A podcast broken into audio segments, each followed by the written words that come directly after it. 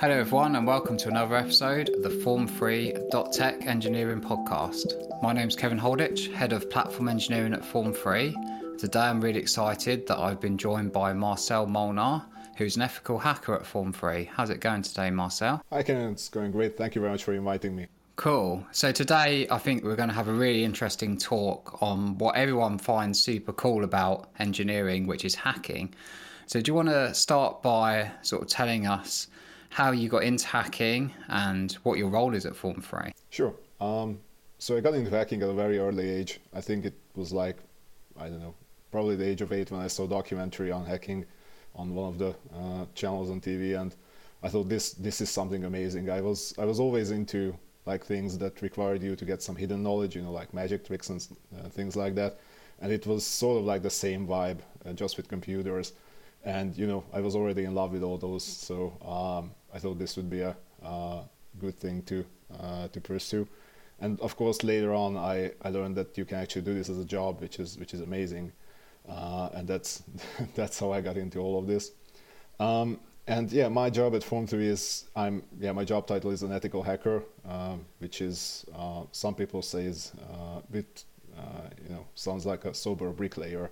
It doesn't really make sense, but but our job is essentially to test the Form 3 infrastructure, the applications, and just uh, have a sort of offensive security mindset on all the engineering that's going on in Form 3. Cool, awesome. Where I'd like to start our journey on this conversation is talking about a website called Hack the Box. So, for those who don't know, I'm just going to set the scene here. So, Hack the Box is a um, a website you can go onto and solve challenges or try and gain root ex- access to machines, and it's kind of a really good way to open your eyes to security. Um, do you want to explain a bit more about the Hack the Box platform and how realistic is that to sort of real life? Sure, absolutely. So I think Hack the Box is an amazing tool for, for beginners who are just getting familiar with hacking. And uh, the basic concept is you have uh, they basically built a framework which allows you to start uh, virtual machines, and uh, each of these machines run services that have like built-in vulnerabilities that you can try and exploit. And uh, it's a very good exercise, I think, for learning various things. So you can learn network security with this uh, on all different platforms. You can learn Windows, Linux exploitation, exploit development, uh, web application hacking, and uh, it's all very gamified. So you can like score points for each machine you uh, crack and get on the leaderboards and everything. But there's also a very good community behind all this. So people who are creating the machines and people who are solving them uh, are like in constant communication. So you can go onto forums and and uh, check, uh, get hints or or see walkthroughs of older machines. And it's just a very very good learning opportunity. I think you can learn about all the different techniques. Of course, it's uh, uh, varies between machines, uh, not just the quality, but you know the the sort of things you can learn. Uh, so you have to sort of approach it with a with a basic knowledge in in IT, I think. Uh, but even even we use it uh, as an internal, but not training tool, but we have sessions here in Form 3 when we just sit down and do uh, do uh, hack the box machines in the afternoon, and, and it's a great great fun. So, how approachable do you feel like something like Hack the Box is for an engineer that knows programming to a good level? Is it is it good in the way that it can open your eyes to how exploits work and then how to be defensive against them? Like, what is the skill set needed to start kind of getting into hacking? I think if someone has background in engineering and programming, that's that's a perfect uh, perfect perfect set of skills to go on. Um, when I started out, obviously Hack the Box wasn't around like 10, uh, 10 years ago. Uh, but we had something similar called uh, Hack This Site. I think this, that might be still around, which was a very, very basic form of Hack the Box. And uh, even you know, as a teenager who was just getting into programming and getting into knowing operating systems, that was something I could uh, I could benefit from. And I think it's the same with Hack the Box, especially if you have some coding knowledge, because uh, most of the time, after you get a certain level of access to a machine, you can just look at the source code, look at the configuration and from there it's it's really just sort of reverse engineering reverse thinking uh, where you can absolutely apply your knowledge and uh, and I think for an engineer there can be a lot of like aha moments when you look at the code and the configuration and say this is something that you know I might have done wrong if if I were in the same place. So yeah, I think it's absolutely approachable and beneficial. Cool. So it's probably something that's good for all engineers to be comfortable with and and try out. Would you say? Because it's going to benefit their the quality of the day to day engineering work they're going to do because it's going to open their eyes to the security attack vectors that they might otherwise think about. Yeah, absolutely. So depending on you know, I mean, engineers. Uh, are required to specialize. So depending on what kind of language you are developing in, you can pick the machines that have, I don't know, Java or Go based services or the specific platform that you are developing for. And then you can really, really see the, the issues that are specific to your platform, to your coding language. And uh, I think that's, that's a very powerful learning tool. Awesome. Um, I think I've noticed during lockdown that there's been a massive rise in some of these bug bounty um, hunting platforms. So uh, platforms such as HackerOne, where you're encouraged by companies to go out and find vulnerabilities on their platform and gain rewards. Um, can you talk a little bit more about that and some of these platforms? Sure, absolutely. Uh, well, yeah, uh, that is that was exactly the trend that I saw. A lot of people got into this uh, in the last yeah last one year, and I think the reason is you know just people had more free time to to experiment. But again, just like uh, Hack the Box, these these platforms are a great way to uh, to try out new skills and new tools and and uh, and just expand on your knowledge. Uh, for for people who are starting out in, in bug bounty hunting, I would probably suggest going with one of the platforms that are vetted bug bounty platforms, so where you have to kind of pass uh, sort of job interview to join because these usually have a, a stronger community behind them and uh, make it better uh, experience for the for the bug hunters who are starting out, and also uh, better learning opportunity if uh, if you are just getting into this sort of thing. So, what does the job interview kind of entail then to be able to get access to some of these platforms? Usually, the job interviews on on platforms like this are not so different from like a regular company job interview for an ethical hacker role, usually you are presented with a CTF-like uh, scenario that you have to solve. Um, most of these platforms uh, do uh, rely heavily on uh, web application hacking, so you are almost sure to expect some uh, tasks around web app hacking. Uh, but most of them allow you to select different categories, and even if you are, you know, not absolutely great at infrastructure hacking, you can just skip that module and complete the one for uh, web application hacking, and then you will be assigned to projects which, which require to do web app hacking or you know mobile application hacking or the different ones or even reverse engineering. So they, they give you a lot of freedom uh, as a as an individual who are just who's just starting out and essentially at these companies you work sort of as a contractor. So uh, it gives you a lot of flexibility and and uh, some good way to to apply the knowledge that you already have. Okay, so how do you actually earn money out of these platforms then? And is there a decent living to be had? Um, that's a tough question. So, with all of these platforms, uh, what you have to prepare for is that there's a very tough competition. So, especially on open platforms, uh, thousands of people are going to be uh, swarming the same target. And, you know, uh, unless you are very, very lucky, you are not going to get any cash out from low hanging fruits. Uh, so that's something to be prepared for. But if you really dedicate yourself and, and research a target and uh, specialize in, uh, in different subsets of vulnerabilities, so for example, on these platforms, I usually specialize in, uh, in mobile application hacking, and, uh, and in that, even in that, I specialize in reverse engineering mobile application code because that's something that I notice not a lot of people do. So if you find yourself something, a small segment that you're really good at, then you can score some some very good vulnerabilities. Uh, and on closed platforms, the, the life cycle of these vulnerabilities is usually that the companies pay you up front. So instead of validating uh, the the vulnerability with the client that they are working for, they just pay you up front and then pass it on to the client, as opposed to open sites where the client has to first uh, validate the issue and then it takes much much longer time so this is why I, I usually suggest going with uh, with vetted sites uh, but either way um, if if your issue gets accepted and you are the first or the best quality uh, report for that given issue then there are you know hundreds or even thousands of dollars that can be made on a, on a single vulnerability Okay, interesting. So you mentioned reverse engineering mobile binaries there. So I'd like to dig into that a little bit. So, what would kind of be the process of trying to find a, a vulnerability? So you'll get you get given this binary. So then, what what are the steps to sort of find a vulnerability from there? So it really uh, varies between Android and iOS. Uh, on Android, you can just pull the binaries essentially from the phone if you if you run a rooted Android phone, and uh, depending on the framework the application is written in, you can most likely decompile the application and almost get a, a source code equivalent representation of the of the application code. So the process there is is uh, fairly simple. If someone is just starting out with uh, with mobile application hacking, I would definitely suggest them to go with Android. On iOS, it's it's much more difficult because iOS being the closed ecosystem it is. Um, you really really have to be up to date on all the tools and jailbreaks because uh, every time there's a new jailbreak version that usually breaks all of the tools that you had in uh, previously. So uh, you have to be continuously doing this to to be uh, effective in uh, in iOS reverse engineering.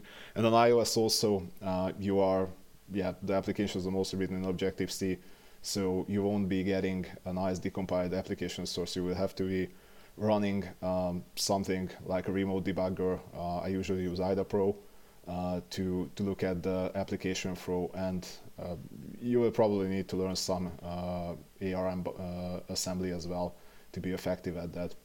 But just to, so not to scare people, so it's not, uh, usually finding vulnerabilities is not that sophisticated. You can usually get away with, with just some simple control flow analysis or looking at strings, looking at libraries, and just trying to figure out what are the major functions on the on the application that might be happening on the client side because that's the part where you actually want to do reverse engineering. Okay, so it could be as simple as looking through the decompiled code for for this binary of an application, and if it's making like an API call, going well, how does it authenticate when it makes this API call? Have the have the developers just hard coded the token into the app? Would that be an example of a simple vulnerability and then you can leak that token out and you can then gain access to that api as an example. Yeah exactly. I, actually that's a that's a very common issue. So uh, especially you know uh, in the mobile application space where companies tend to rely on a lot of different cloud services you know like google maps uh, different drive services uh, advertising services. There are a lot of tokens flying around and uh, not just the the fact that sometimes developers integrate these tokens into into their applications, but they also don't control the permissions of these tokens on the on the service side. So, for example, if you get this token, you can probably use it to um, use uh, access services uh, at the expense of the of the owner of the token. So. Uh, yeah, that's that's a common issue. Okay, so it could be a token that gains you access to AWS services as an example, but rather than just being able to do stuff as the user of that application intended, you could also maybe average access all of the AWS services that that hosting company are running and kind of toy with it as you wish. Yes, exactly.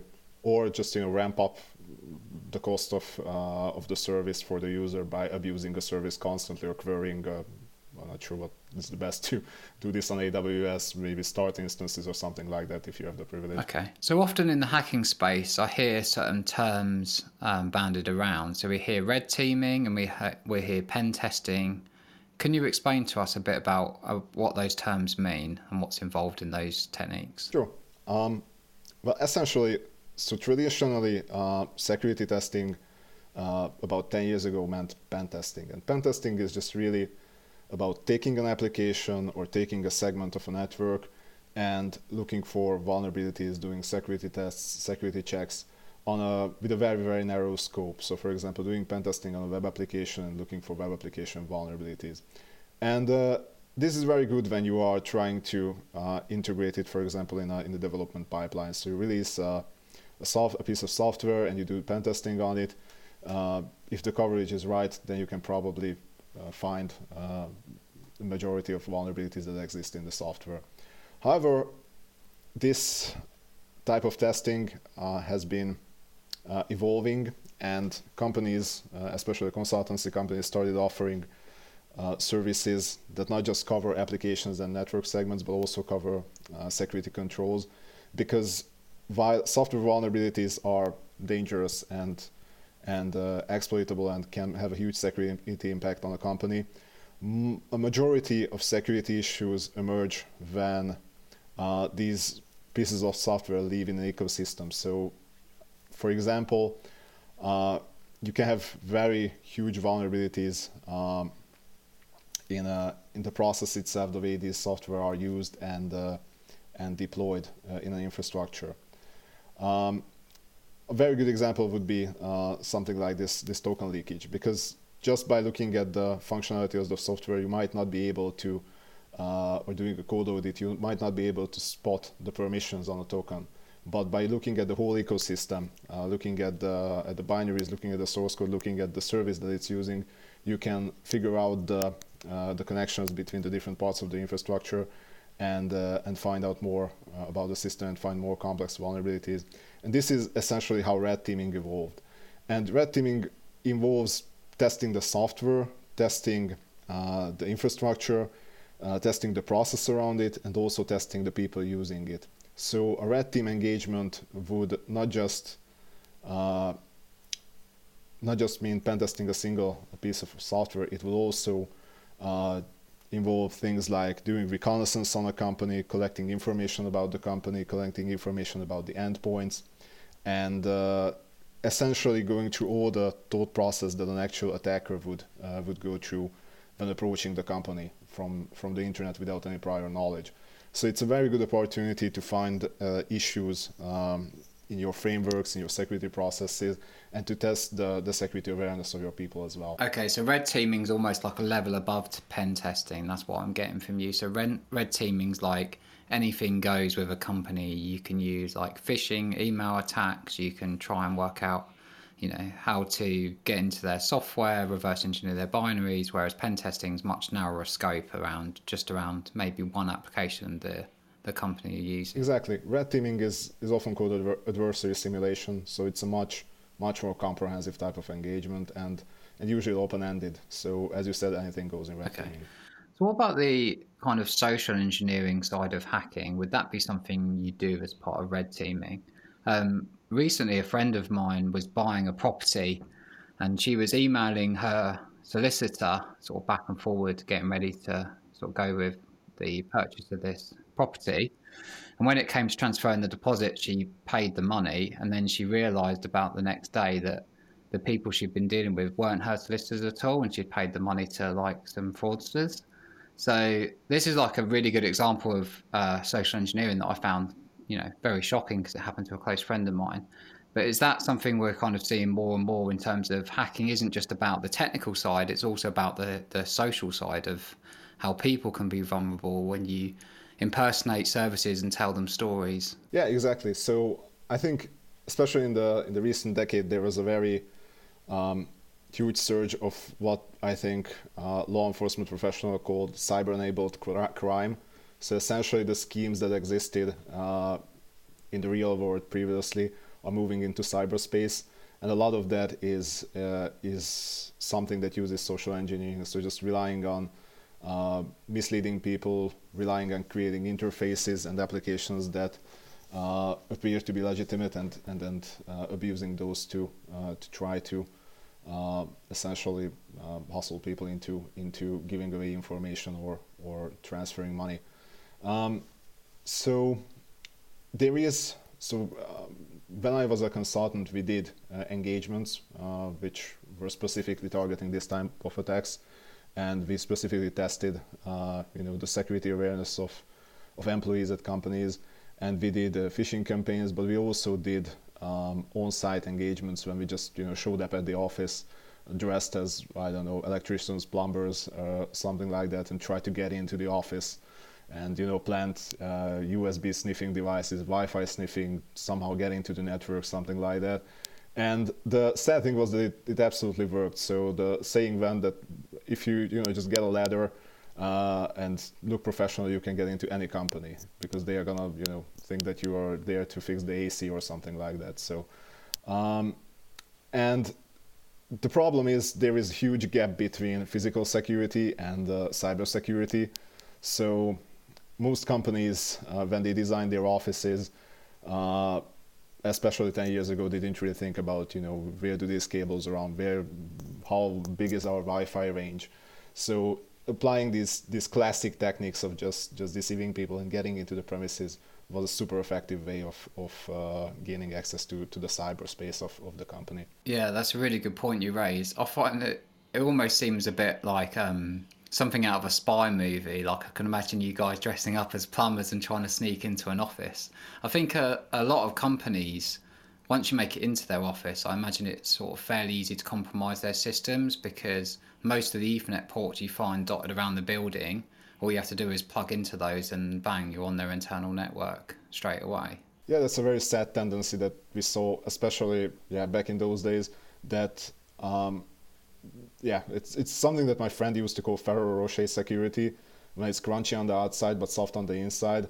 So people people didn't really do segmentation back then. So you could very easily latch onto the guest Wi-Fi and get into the to the AD admin zone of a Windows network, and, and no one bets an eye. So uh, yeah, uh, we saw some scary th- stuff. Yeah, I bet you did. Um, so if someone wants to get into into this field, what kind of education or certificates do they need to go through? Can they just sort of um, play around on sites like Hack the Box and other sites that you've mentioned, and then kind of apply for jobs, or there certifications they need, or what's the process there? Um, so someone is just getting into this, my advice would be don't make the same mistake I did, because when I started out, I very specifically went after knowledge that was just hacking related. So I read hacking articles, went on hacking forums, read books on hacking, and by the time I got to university, I could very, very confidently do ARP poisoning from terminal, and and everyone was impressed by that. But I couldn't do simple socket programming in C, which is which is kind of a thing that you should probably know before you do ARP poisoning.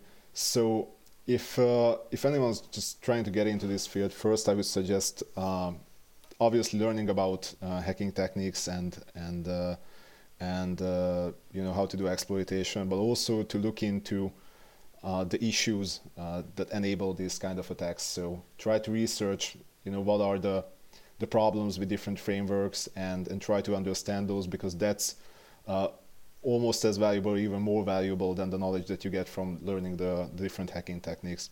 And in terms of uh, certificates, um, I think the security community is very divided whether certificates are worth it or not. Some people collect them like Poke badges. Some people just say that you know I don't need the certificate to tell me what I know. But um, for me, I think it's um, it's something that just gives you a good overview. I mean, I've never done a certificate where I haven't learned something at least uh, from the from the course material. You always see a new trick, something that you haven't seen before, or it just you know gives you a refresher of, of the stuff you already know. So I think they are absolutely worth it. I hold some of the offensive security certificates myself, and you know, uh, some people call them dated, but when uh, I talk to a candidate, for example, in, in a job interview, and they have the same certificate, at least you know, I know that what are the things that I don't have to ask them about because they, you know, already went through all that when doing that certificate. Plus, it also gives you a chance to connect with other people. Like, you know, uh, you just go up to someone with an OSCP and say, hey, I bet you didn't sleep for 20, for eight, 48 hours when you when you did that exam, and they are like, yeah, I didn't. It's just you know, it's just a bonding moment. So I think they are definitely worth it. Uh, there are a lot of courses I think out there with a lot from a lot of different companies. Um, I think if someone wants to really get a certificate, they just uh, the best approach is just to look at the job adverts. You know what companies are looking for, and and go for those because you know uh, these these things change quite often. I think. Awesome. So, um, awesome. So, with all of this hacking knowledge that you have, does it make you sort of super paranoid in everything you do in kind of normal everyday life? So, you download an app um, to use for online banking, and you think, well, do I need to reverse engineer this before I use it? Or, you know, when you go to a cafe and you log onto their Wi Fi, you like super suspect?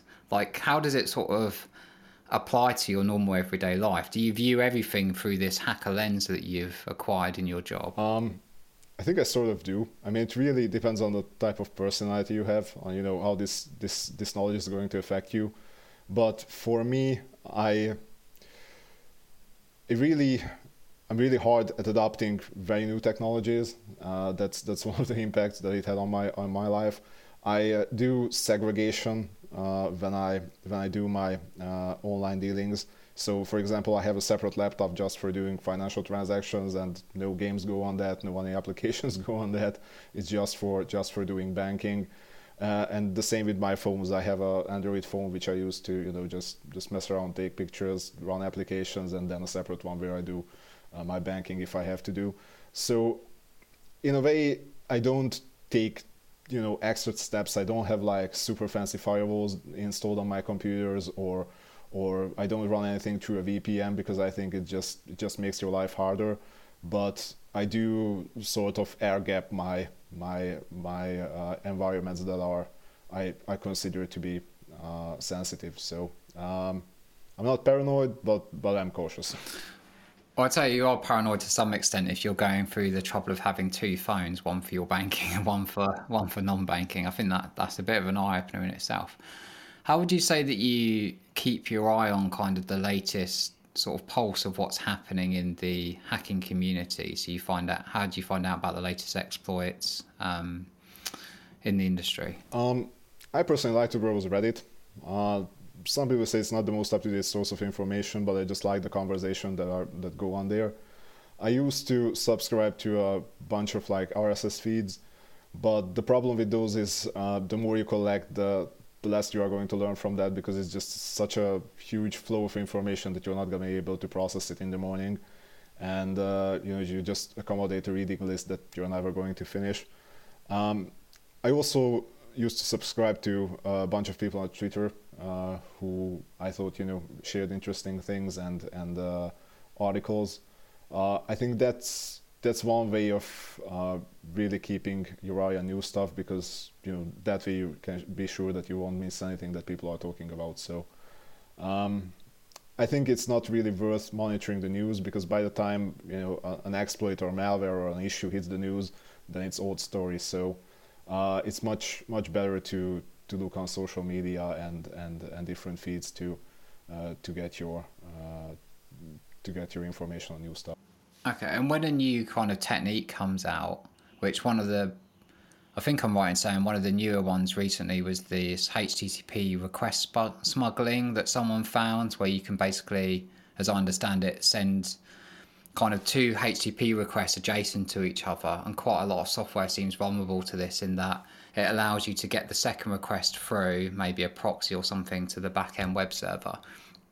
So when a new technique like that comes out, do people basically take that and go, right, we're going to try that on all of these platforms that are offering bug bounties and see if any of those are vulnerable to it and then collect all the reward? Or how do you kind of do you apply these these new techniques to old um, software? Yeah, so that's that's definitely one of the things that happens. So uh, people who are who are doing bug bounties, I think they're, I mean, if they are doing this professionally, they're definitely on the lookout for anything new, and then they're just going to integrate it into their own little pipeline of of, uh, of scanning, and then just hit all the targets that they are currently subscribed to, and, and try to get that. Uh, the other thing that usually happens is depending on the impact of the of the issue, I think malware authors are going to jump on it. So, for example, when uh, like uh, when was it two or three years ago when the uh, when those huge Windows vulnerabilities dropped from the uh, from the agency leak. Uh, I think like three weeks later, we had uh, ransomware and malware that had incorporated the exploit code into themselves and, and just spread around the internet. And that is a very, very predictable pattern that, that happens with almost any of the of these issues. If it's vulnerable, then it's going to be incorporated into into malware code sooner or later. So I guess that is kind of the the darker side of hacking, if you like. That there'll be some people who take these these new exploits and they're actually doing it for research purposes and trying to tighten up security. And then you've got the other set of people who are using this this for bad. So this is constant cat and mouse game of trying to kind of keep the bad guys out and constantly patch your software when these new vulnerabilities get released. Yeah, exactly. So you know there is among yeah besides ethical hackers there do exist black hat hackers. Uh, it's you know it's it's very difficult to to judge you know how many people are actually doing that or or who are behind all the large campaigns that we read about in the news but um, it definitely exists and uh, and as a you know as an offensive security function inside the company or, or as security engineers, uh, it's very very difficult to uh, to bridge the gap between a vulnerability going live, being published, exploit code being available, and and just running through a patch through testing and, and applying it to our own systems. So yeah, it's a constant battle. Cool, awesome. Okay, well, thanks a lot for joining me today, Marcel. It's been really interesting chatting to Thank you. Thank you, Kevin. Thanks for inviting me. Form 3 are looking to double the size of our remote first engineering team. If you'd like to help the world move money faster and enjoy working on complex technical challenges using the latest tech, feel free to check out the careers page in the description